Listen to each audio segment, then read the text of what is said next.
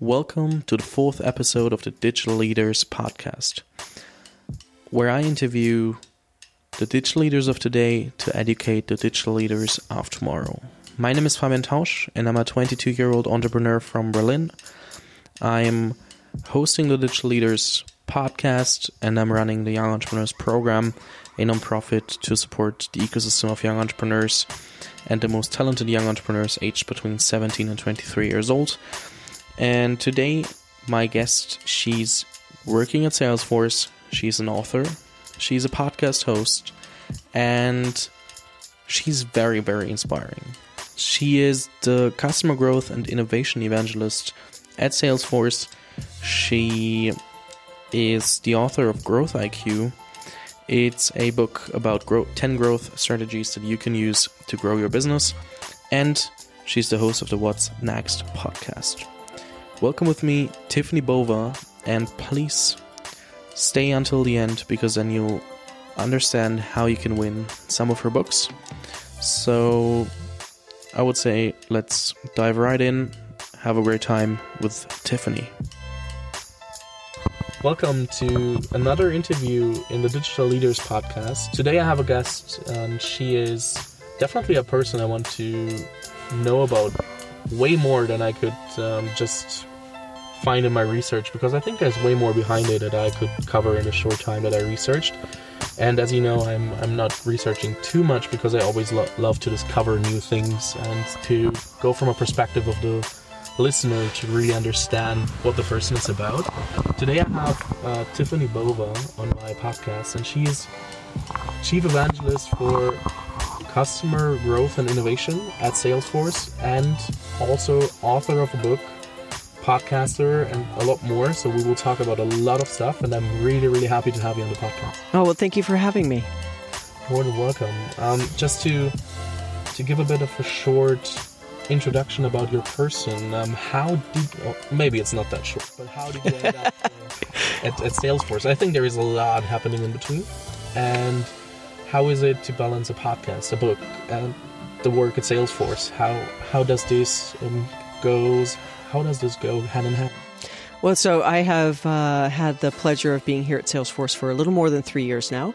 Uh, for the decade before that, I was a distinguished analyst and research fellow at Gartner, covering uh, go to market models and sales transformation, indirect channel strategies, and really uh, talking and thinking about the impact of uh, digital to the way companies grow, market, service, and sell to their customers. So I had a an amazing opportunity there to meet customers from all over the world companies, small business, startups, entrepreneurs, solopreneurs, uh, and, and trying to understand sort of what are their challenges, what are the things that they're facing.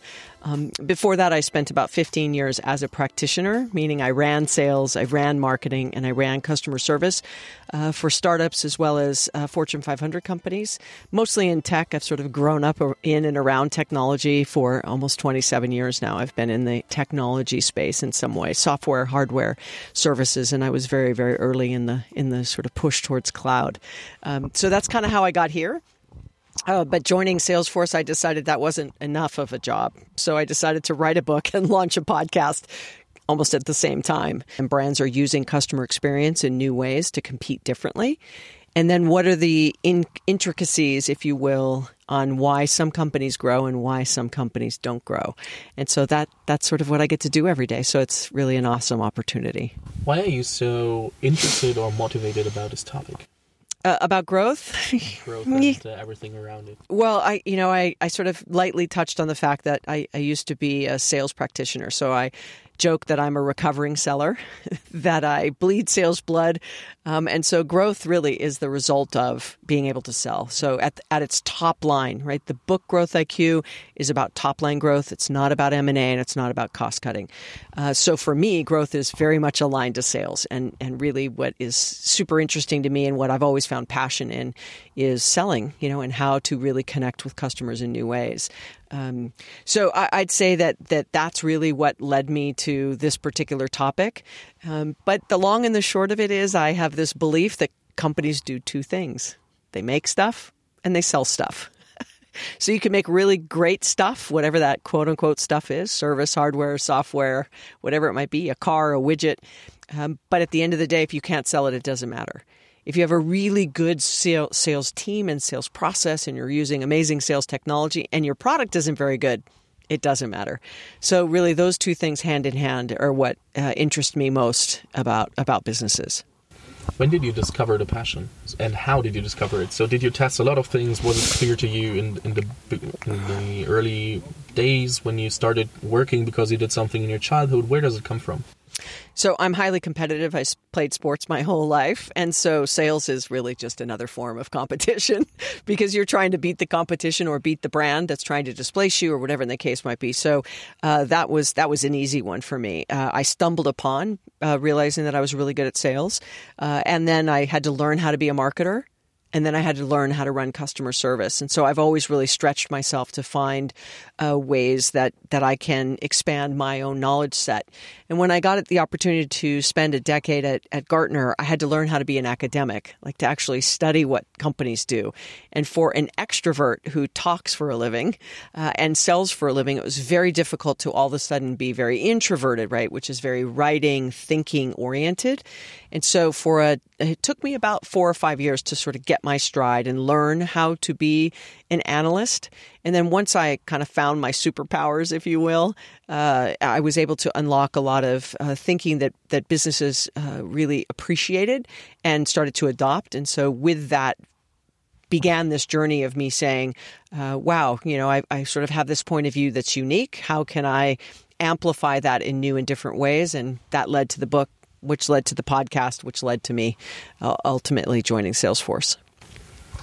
Very, very interesting. Um, because everybody has its his or her own journey, and it's always interesting to to get a bit to know the person and to understand where the person is coming from, what's what's happened, and how did everything that's the actual situation come from. And in this case, um, just to as we mentioned it already a few times, um, talking about the book, it's about growth strategies to to bring up yeah, or to, to level up the top line you mentioned. And talking about about strategies and um, how how do you analyze what strategy uh, talking about strategies later or, or uh, in the same in the same uh, answer but um, how do you start when you think about developing a growth strategy? Let's put it that way. Yeah so for me i you know i called the book growth iq and it wasn't an accident. Like i just fully believe that growth is a thinking game. And so it's it's has a lot to do with outthinking the competition so then I had to figure out, okay, how can I create some kind of framework that, regardless of size company, startup, entrepreneur, small business, medium business, enterprise, and then could be a global enterprise, could they leverage this?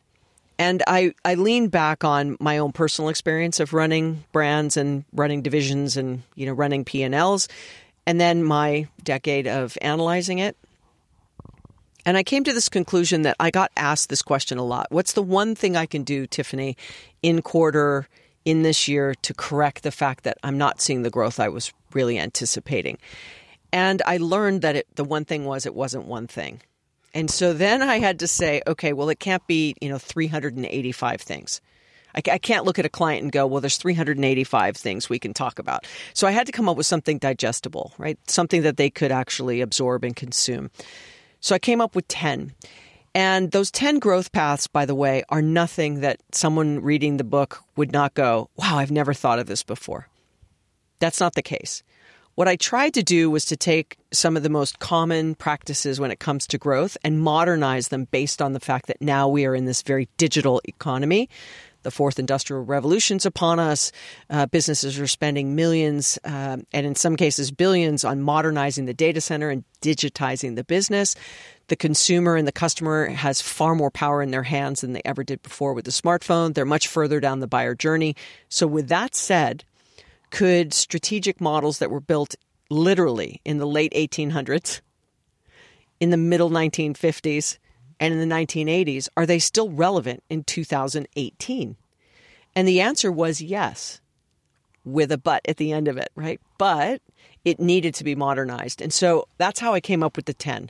So I said it has to be 10 that people can understand and they agree upon. So that's where I started. And then I said, well, the best way for me to tell this story is to let other businesses tell the story. So it's 30 case studies, anyone from a Red Bull to, uh, you know, could be in the US, could be someone like Sears to the airline industry. It's cross industry, cross segment, cross region. And I let their growth stories validate my thinking and show how it really worked. And so that was my way of trying to expose, if you will, um, those best practices without me uh, taking 300 pages and sort of saying, this is what I think. Um, instead, it is what I think, but told from the voice of how these businesses actually used them. Do you have a favorite case study that we could talk about a bit? So it's interesting, depending on where I am in the world, right? That answer changes. Um, the one I get asked the most about is Kylie Jenner. Uh, she's part of the Kardashian family. She's uh, the youngest. Uh, she just turned 21. Um, and whatever you may think about the Kardashians really doesn't matter because uh, ultimately the story is about how a um, you know 20 year old at the time almost 19 and a half was able to build a 650 million dollar us turnover business in less than three years with 12 employees. Right? And so like you just got to stop for a second. So it's a it's a beauty line. And so you say how long did it take chanel? How long did it take mac makeup how long did it take you know uh, YSL? How long did it take? You just rattle them off. Um, uh, and you say, how long did it take them to get to the first billion? And in some case, it was 30 or 40 years. It was always longer than 10. Now you've got somebody who's been able to do it in less than three. So what has changed? It goes back to what we were just saying. Well, she's got, yes, you know, almost 200 million social media followers, but what does that teach you? That social can actually sell. She didn't go through retail, it was direct to consumer. The second thing was did she go and build labs and manufacturing and supply chains? No. She partnered to deliver it. Well, that's something you can learn too, right? So, regardless of who it was. Um, in this particular region, I'd say I love the Red Bull story. Um, and the reason I love the Red Bull story is they very much waited almost uh, more than a decade to leave their region to start to expand globally. So, what does that teach you? The other thing was it was also about using social media. Um, I'm going to have some guy jump from space, right? It was all about this kind of very much uh, adrenaline junkie fan. Okay, what, who's your fan? What can you learn from that? The third thing I'd say I learned from them was the fact that they stayed so true to who they are. They've never expanded into other things. And I just want to add something in here. I talked to a Red Bull employee a few let's say weeks ago, and she was talking to uh, directly, like the founder, and she uncovered how, like, he's a guy. If he makes a handshake, it's totally what he does. He mentioned when, or she mentioned when he was back then, and I think it's very important to make this story about Red Bull a bit more. And I think some of them of you might know, but uh, when he was in uh, Asia to dis- and discover Red Bull, he said via handshake, there's no contract um, hey, you get 50% of the business um, to the person that developed the drink. And then he brought it to to um, Europe, Europe, and still until the, today, they get their fair share of Red Bull. So even when the person who was the inventor died already, the family still gets supported by Red Bull because of this handshake, and Mateschitz will not change it. I think that's also very interesting, and stay true to yourself um, to to validate this point a bit more. Yeah, well, it, and and you know the the opening sentence of that particular chapter is you know what happens when he, he walked in and a Thai guy walk into a bar. What happens? Red Bull, right? I mean, so it's sort of a joke, but ultimately, uh, um, you know, they only recently sort of expanded into flavors. And so, what does that tell you? Some 20 years later, like they stayed very true to who they are, what they are, how they marketed, the importance of partnerships, um, what they did uh, with other brands, um, who they are to their customers. Uh, you know, even so much as, uh, you know, that Red Bull will give you wings, uh, having someone sue them by saying that it doesn't really give you wings. Well, you think? But you know, for another podcast probably. But ultimately, you know, I, I think Red Bull's a great story. But ult, you know, the the the topic that I wanted or the the reason I showed those stories was for this very reason. So if you're a company who is a startup and you have a product and you may think you need to expand into other products, the Red Bull story may tell you, no, no, no, no, no. Like we're really good at this one product. Like how do we expand this one product more broadly? And no matter what, you know, you don't see them getting into chips and water and, you know, other kinds of, of um, nutritional products or drinks. You just don't. And their competitors, you know, let's just pick Pepsi and Coca Cola, we're not paying attention to them for almost 15 years. And they built this entirely new category, right? In energy drinks. Now everyone's got one, but still they're the leader. So, what can you learn? So, I, I, think that was my way of talking about growth so that businesses that read uh, Growth IQ can find a little bit of themselves in each of those stories. So, in the Kylie story, should they stand up their own manufacturing? Do they need to, you know, do they need to do all these things? Well, maybe they can partner to do it. In the Red Bull story, you know, should I expand? Well, maybe I don't need to. And so that's how I uh, tried to get people to focus on what are they known for? Why do people pick them? Why do customers choose them? And then how can they really amplify what they're good at?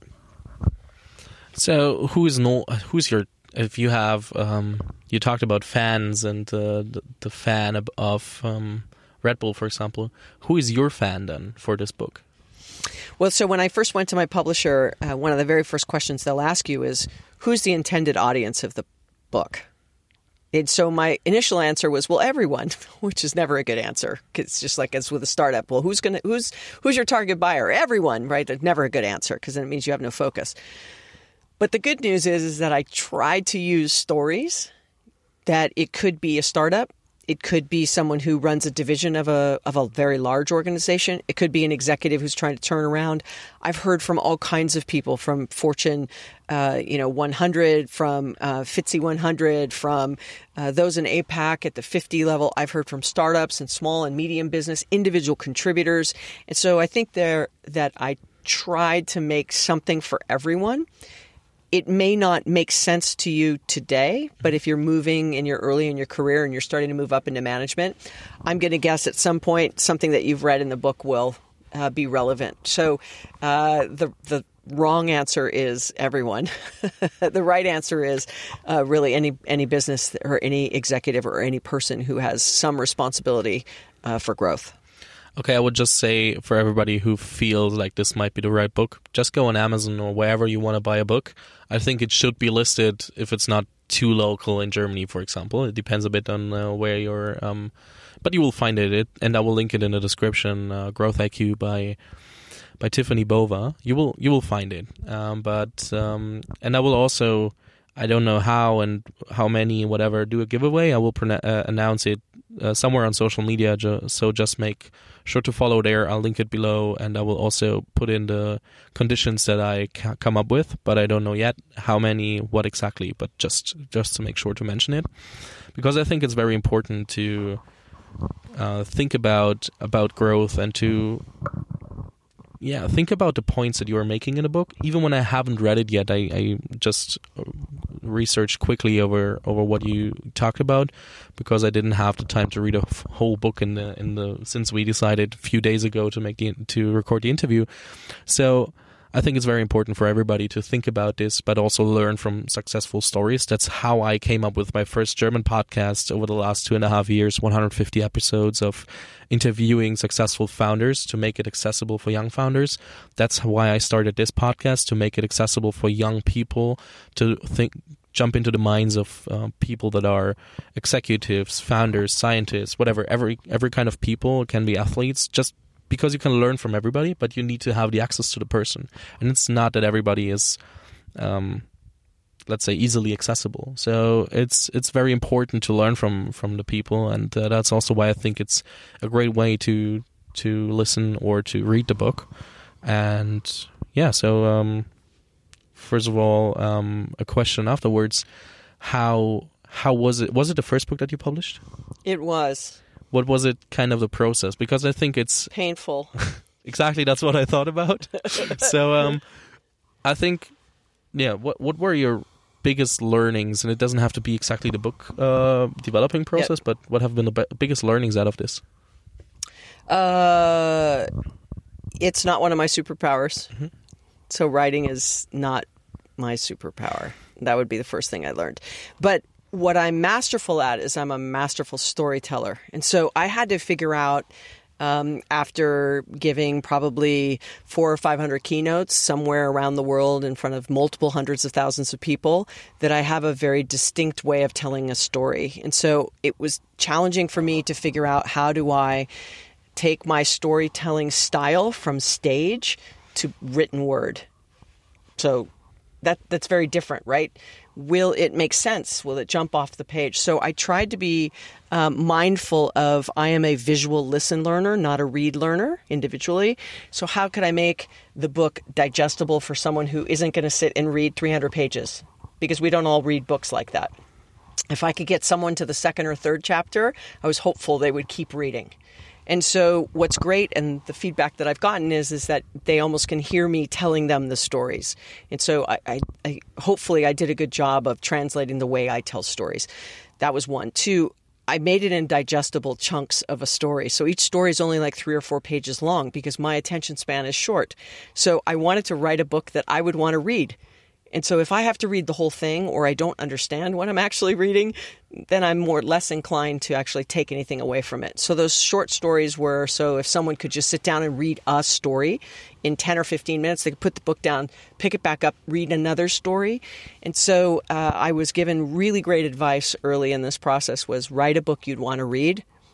And then I said, well, let me read every best business book that anyone has ever said has been written and what did I think was missing and what did I like and what didn't I like. And so I used sketch notes instead of using like Excel spreadsheets or PowerPoint kind of images. And so I think what I learned was uh, how to be more succinct in telling a story and how to get my spoken word onto paper in a way that still resonated with who I am and kind of, you know, the way that I want to uh, portray what I think about growth. So I'd, I'd, say that that's what I'd learn. And then the next question I usually get is, "Am I going to write another one?" I find it really highly unlikely that I will write another book because it was um, a really difficult process for me. But I'm, I could not be more happy with the results. But you know, it's just it's on its uh, so it's left the United States. It's now in Europe. Uh, so you can buy it at you know as you mentioned bookstores and online uh, at, at, your favorite retailers. Um, but it's on its way to Spain and Portugal and and Asia as well. And so it, has got another seven countries behind it that it's going to be Polish. Uh, I don't know if I don't know if we've got German coming up, which it may be translated. Um, but ultimately, you know, I, have got a long time to go before this book, uh, you know, sort of gets gets a little uh, long in the tooth, if you will. Congratulations on, on everything. Um, I'm more the the audiobook guy, but uh, this sounds like a book I could also read because I'm very bad in sitting down, taking yes. a book up, and then really reading it. I think it takes me ages to read one book, but listening and then understanding, I'm way better in. But that's why I wrote it the way I wrote it. Number one, right? Because exactly. it's just like I I have a very small attention span, and so if you don't capture me quick, I'm out. Like I just I have no interest. So so that's why I did it it's my voice also, which is like a little seven hours or something like that of my voice, and it took 48 hours almost to record. The one thing I'd tell you about, and it's on a Kindle version as well, or you know, digital version, is um, that you lose the subtlety in listening because the book is also visually very stimulating. Like I underline things for you, I call stuff out because once again, if you're not going to read the whole page, I underline on purpose to go, okay, if you're not going to read this whole page, just read this two lines, right? Because then I know at least you've got what I wanted you to know, right? So ultimately, um, I have had people who have listened and then, but you don't know there's a sketch note. You don't know something's underlined. You don't know what the call out quote is, right? Because I can't I can't I can't tell you that right on an audiobook. It just doesn't work. So that's the one thing I'd say. If if uh, if you listen, that many people have said they've listened and then purchased the book because they wanted to take notes. So what I wanted to say was more that I um, really will buy the book because I like the layout that you said you had yep. done, even when I haven't seen it yet. But um, I think that's also a book that should definitely land on uh, Blinkist, for example, in a short time. Uh, the key facts and the key learnings out of um, the whole growth strategies. Maybe I should connect you there. Um, but um, talking about, I had a question in mind, but I forgot when we talked about. Um, Uh, yeah, exactly. About the next book, I, I, thought about it because you, as you're running a podcast, we mentioned it already, and you had great guests on it. You could definitely also go for the Tim Ferriss approach. Take the interviews, let somebody outline the most important points that have been there, and let somebody write it down because you produce the content already, and then you would be able to publish in their book. So now the question is how do you um, do the interviews? Are they related to one topic? Are they more uh, general about the people and whatever? But this could work as well, and you could see it that Tim Ferriss uh, was running at least two great um, approaches with this. So um, maybe this could be a second book, even if you don't want to write one. But uh, I just thought about it as you yeah. Mentioned. Well, so I'd say this: uh, the the podcast is called "What's Next" with Tiffany Bova. You can get it on iTunes, Spotify, SoundCloud. I'll link it below. Yeah, what you know, whatever, uh, whatever your you know choice is. Um, and uh, I called it "What's Next" because then I could just talk about whatever I wanted to talk about. Uh, but it, it, it really is. I have this uh, array of people from startups to chief marketing officers to executives um, from around the globe. Uh, you know, as well as those that are are really considered sort of uh, leading thinkers in their particular space. Um, and it's like this conversation we're having right now. You know, I try to make it like you know how, how do we make it engaging and someone's going to learn something and take something and learn a little bit more about that person and so i would agree uh, so i've turned many of them into blogs uh, which is you know my light version of trying to uh, have to still put out you know written content uh, but i but i to your point I think it's I think it's really meant to be a podcast. Uh, maybe I'll do a you know combination of multiple podcasts and sort of roll it up to one. But sure, you know, I mean Malcolm Gladwell. They you know they've take let me take you know thirty or forty of my articles in the New York Times and write a book, and it you know sells millions of copies. Um, maybe I don't know. That's what, what Tim Ferriss did. I think he took, let's say, 50 to 100 interviews, like whatever uh, number you have, and then try to digest it into chapters or let somebody figure out who said something about what topic and then you can easily publish it with all of the reach of the other people which is also very helpful to become a bestseller i think. But um, yeah just it was just imagination uh, as you said you so you can won't. always roll up my podcast. Have a, have at it. Sorry i'm uh, i'm also not a good writer. As i can't can't read too long i can also not just sit down and yeah, uh, write so that long it's, so. it's crazy. So i, I actually had to um, uh, record just like this because so i can talk. So i would basically give a keynote. I would record it, it would transcribe it, and then I would, you know, clean it up. And so that was the way I wrote because I would just stare at that cursor, you know, sort of blinking at me and nothing would happen. But if I stood up and started telling the story, it would just flow. So that was how I overcame my um, inability to sit and write. Yeah, that's a very nice um, thing for everybody who's not good at writing, but also just uh, can use has something uh, to say a, a, recording and then uh, just let it go. Yeah. I think it's uh, very easy to write blog posts as well. Even your Mac has a fu- if you have a Mac, an Apple uh, MacBook, then you have a function to just speak and it easily puts in into writing. So you don't even have to use a recording and then tra- uh, let it let people write it down. Absolutely. So it's it's very easy to to do so, and I think. Um, regarding the first steps of the book um, was it like okay just start and do something and then you figure out how it will go or did you plan out everything in, bef- in uh, before up front whatever yeah so i planned out everything and none of that worked so so you know as i was in the process uh, the structure of the book really started to show itself you know as i started to tell those stories like the fact that i did 30 stories there's two positive use cases of each of those growth paths and one cautionary tale. So it's not just what everyone's done that's worked. It's also here's what didn't work mm-hmm. so people can learn. And so once that started to fall into place, then I started looking for stories of, of it working and not working. And then I decided on the sketch notes. Then I decided, you know, and so it, it started to reveal itself almost like a really long keynote, like a seven hour keynote, right? Because that's how long it took to to do the audiobook. Um, but ultimately, uh, uh, the 10 paths, interestingly enough, the 10th path was unconventional strategies. And I was going to try to figure out what's the next freemium model, which was sort of very unconventional many years ago. And so, what's going to be the next, you know, sort of freemium? What's next that feels like or looks like freemium? That's what I thought the 10th path would be. And then I started working here at Salesforce Uh, and we are very much aligned to equality and equal pay for equal work and you know just treating everyone with respect and and so I I actually changed the 10th path unconventional strategies to be purpose over profit and uh, you know, just thinking about sort of the growth in a societal way, purposeful growth versus just top line uh, growth, mm-hmm. right? Mm-hmm. And that's really where it started to lean. Why, what companies are starting to now invest in things early on, giving back either their time or products or whatever it might be. Uh, and so I thought it was going to be freemium when I started, and then when I started working here, it really, you know, with our CEO Mark Benioff being so focused on that that it just it was the right way to end that book. Uh, that the first path is customer experience, so sort of start with your customer, and the tenth path is just you know treating your employees and the communities that you work in uh, better, so that you know we sort of the purpose of business is to just be better. So ultimately, that that that was different than what I had thought, and that really kind of came out halfway through the process.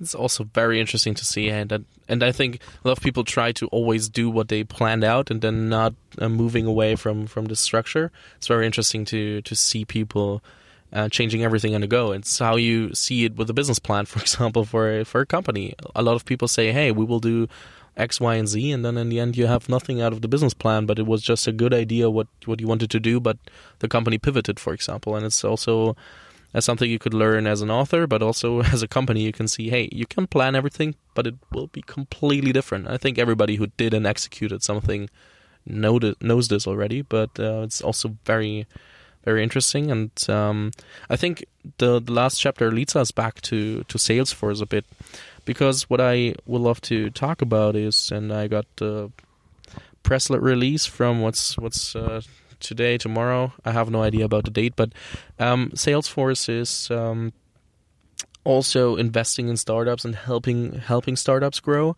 So I think it's very important to understand uh, for for people that Salesforce is not just a SaaS software, but also uh, an opportunity to grow. Could you elaborate a bit on on that? Well, you know, I, would say this. You know, it's uh, was just recently our 20th anniversary, and we were a startup just you know not that long ago. And while we have grown exponentially, uh, I'd say this that it, it's always been part of this sort of flywheel of growth of creating an environment where people can actually develop on top of our platform and having uh, ISVs and systems integrators be able to you know work with customers in in ways to really enhance how they use the technology as well as the investments that we've made around the acquisitions. So if you go and look at what Salesforce Ventures is doing is you know ultimately it's kind of twofold right? One you and we invest in the community from a venture standpoint but two, on the other side of the coin, we're also investing from a Trailhead perspective on reskilling and making commitments out of how many millions of people we want to train through our learning management platform. So those are two things, right? Because it's investing in the communities that we have offices and we have customers. So what are the venture investments we can make into the startup community to make sure that we are looking out for what's going to happen next from an innovation standpoint, but simultaneously making sure that we're investing in not only our people but in our partner companies as well as communities to say, look, there's there's always a way for you to get uh, you know an education and get skilled on around our technology and our portfolio. So uh, Trailhead is a fantastic way to do that, uh, but also from a startup community is saying, you know, what are the things that my country, my town, my vertical, my industry is really struggling to solve, and how can I use the Salesforce ecosystem to solve those problems? And oh, if there's a gap in that, how do I develop that solution in and around that ecosystem? Because it's super powerful. the The ecosystem is, um, you know, standing up and supporting whether we invest or don't invest huge businesses. And so ultimately, uh, I think that as a startup, you know, looking for a place where you can find a rich and growing business and hanging your hat there. Uh, I, I, think that that's a great strategy. So, you know, Salesforce Ventures is one way. Whether we make an investment or you, in you or not, there's so many investments we make just broadly that you can take advantage of, like Trailhead, as an example. I think that's a very, very um, good, let's say, wrap up for, for what you can do with with uh, Salesforce and how it can be helpful. But I think we also got a very good insight on who you are, what you've been doing, and uh, especially about about the growth uh, strategies. Bit of insight and a bit of a teaser for the book. I think that uh, was well done. Good good marketing and sales for your book, of of course. Um, expected it from you as a salesperson, so uh, that that worked quite well. I'm uh, very glad that you t- took the time to jump on the interview. And if you want to add something and if you want to say something to the listeners uh, right now, then feel free to add, but I give you the last word. Oh, it's been a pleasure. It's been a pleasure uh, spending time with you. Uh, and I'd say, you know, if you want to keep tabs on what I'm doing and what I'm thinking about, follow me on Twitter. It's at Tiffany underscore Bova, or follow me on LinkedIn. Um, and sort of all the other social platforms. And then if you happen to uh, decide to buy and read the book, I'd love to hear what you think. Definitely. And just to add it, because I forgot it in the beginning, we're sitting in an Audi e-tron in the back just because uh, the, we've been at the Salesforce base camp in Berlin and it was a bit too loud inside and too noisy to record an interview. So now we are sitting in the back of a car recording this interview, and I think I'm uh, also very happy about this location because it's a bit of special for a, for a podcast recording. Carpool podcast. I think there are some uh, some formats out there, especially in Berlin. There's one guy who is um, driving around and interviewing people while driving. So this really is is a thing, and he's also becoming more popular on LinkedIn in the German world, I think. So um, it's very interesting to see. But we're just sitting in the back; we're not driving, as you could hear. But um, it was fun. So thank you very much for joining. Thank you for having me. Thank you very much for listening. I really love this interview. Besides that, I was too dumb to record um, my stuff from the beginning on. I hope it was fine, but um, yeah, I will link down below her podcast. I will link down Tiffany's LinkedIn if you want to reach out. I'll link down below her book, and if you want to win of one of her books, then please feel free to subscribe to the newsletter. It's thevaluelab.co slash news. I will, of course, uh, put it in the description as I will do with all the other links. And I'm more than happy to give away uh, 5 to 10 copies. I will decide that in a few days. And here's a short sneak peek for the next interview. The next interview is with Marc Teerlink. He is working for SAP Leonardo. That's the AI unit from SAP. And he was working on uh, IBM Watson before. And I think it's very, very interesting how he defines artificial intelligence as a chance and not as a risk. And it was recorded on a houseboat. So here's a short preview. And afterwards, I will leave you for the rest of your day. So thank you very much for listening. My name is Fabian Tausch. Make sure to follow me on Instagram and LinkedIn. I'll link it down below. Thanks for tuning in. Here's Marc Teerlink today artificial intelligence is what you call narrow. It can do one task really good. It can compare two documents. It can reconcile a series of numbers. It can visual recognize from a picture which part of your catalog it is. Now, when you look to business improvement, there's a lot of processes in an organization that make an organization run. There are procurement parts, there are HR parts, hire to fire, procure to pay, um, there are development to market. And in all this process, we have people that have done multi years of education, knowledge workers or professionals. Um, the sad thing is, between the automated, automated processes as we know them now, there's still a lot of manual work. Work that is too hard for a computer in normal programming to say, if this happens, I'll do that because you have so many exceptions. If this happens, if I do that, but if it's like this, I do it different. And human beings are really good in dealing with that. But there's also a lot of repetitive tasks, like you get 42 invoices from one client, all paid not the way you invoice them. A little bit too much, a little bit not enough. They compensate in the next invoice. They already take the credit that you promised them in it. All that kind of stuff. And when you look at these processes where they can improve, where they can not just optimize, but really improve for the human being, is taking the heavy lifting away. I mean, nobody went for four years to college and three years to law school to become a lawyer and spend 70% of their time comparing two documents of regulation.